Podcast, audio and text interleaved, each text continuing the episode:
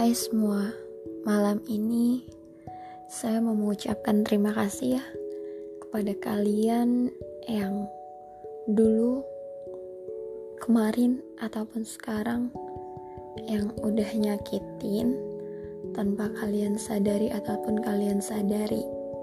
Terima kasih banyak.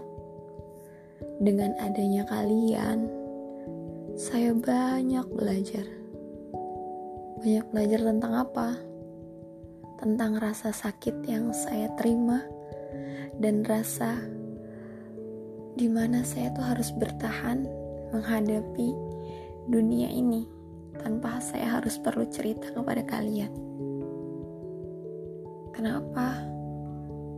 Karena semua orang gak mungkin peduli tentang saya ataupun yang lainnya. Mungkin mereka ada beberapa yang ingin mendengarkan cerita saya. Ada beberapa juga yang peduli tentang saya. Dan ada beberapa yang mungkin mereka cuma ingin tahu, bukan peduli. Tahu nggak kenapa?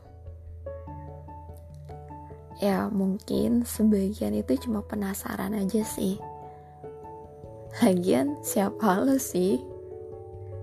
Nah itu sih yang kadang membuat saya tidak terlalu terbuka untuk orang lain. Dan saya lebih bangga dibilang sombong. Aneh ya.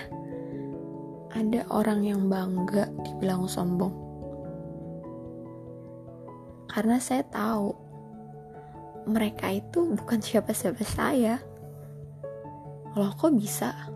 Ya iyalah. Mereka cuma datang sekedar dan sekedar cuma say hi buat apa?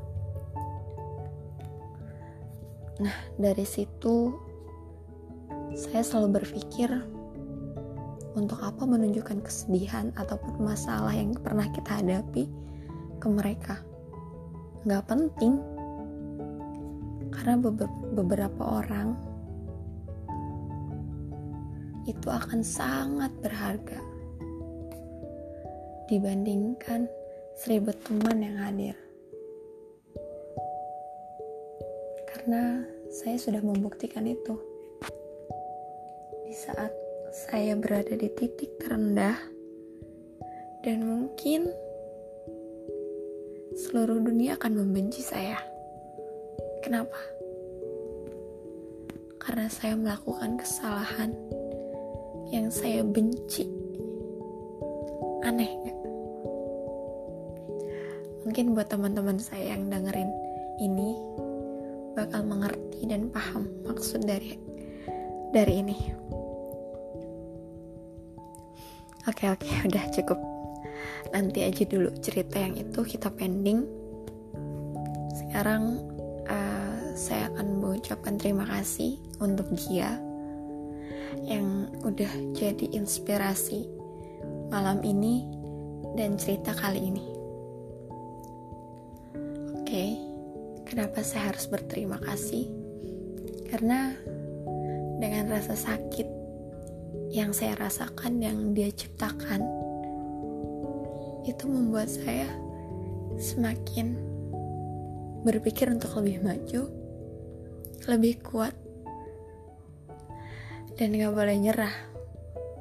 Inget gak? Saya itu pernah bilang sama seseorang saya itu cuma cewek biasa aja.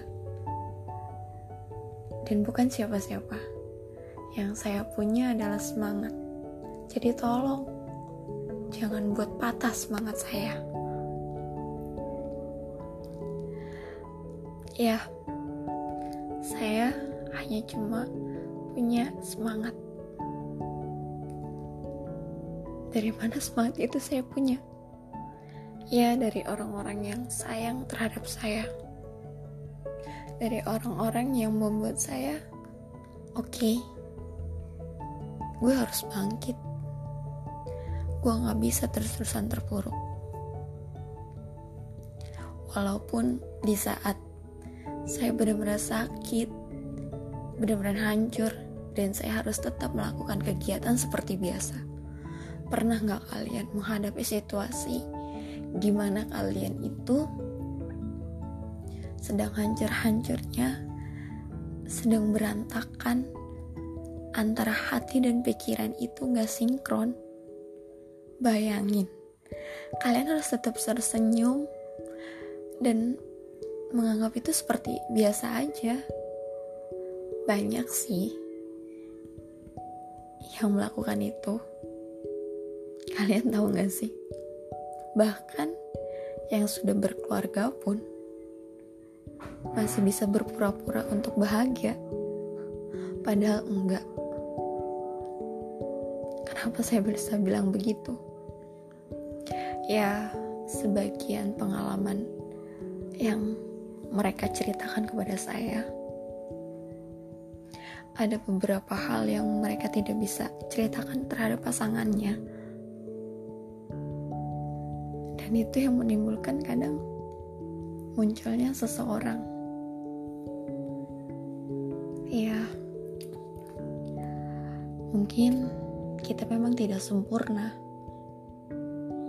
Kalian tahu gak sih? Kesempurnaan itu datang bukan dengan karakter yang sama bukan dengan hobi yang sama dan bukan pula dengan sesuatu hal yang sama menurut saya perbedaan itulah yang bisa ngelengkapin kita. Karena dengan perbedaan, kita tidak bisa saling mengalahkan. Ya, betul. Seperti sahabat. Ketika kita mempunyai sahabat dengan berbeda sifat dan karakter, itulah yang membuat kita lebih kuat dan tidak akan pernah tergantikan oleh siapa pun. kalian yang sudah mempunyai hubungan ataupun yang belum. Kadang kebahagiaan itu hanya pencitraan. Kebahagiaan yang sebenarnya adalah ketika kalian bisa melakukan hal yang kalian suka tanpa harus menutupi itu atau tanpa harus menjadi orang lain. walaupun kalian sudah terlanjur dengan pasangan ataupun yang sudah ada, saran saya adalah komunikasilah dengan baik. Ungkapkan jika itu memang perlu diungkapkan. Dan jangan pernah berpikir untuk cerita terhadap orang lain.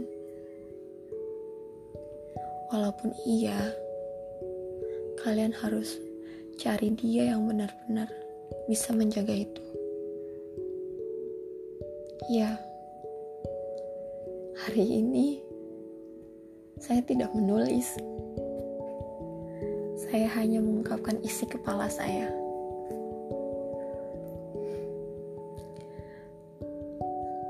Terima kasih ya, sudah menjadi inspirasi saya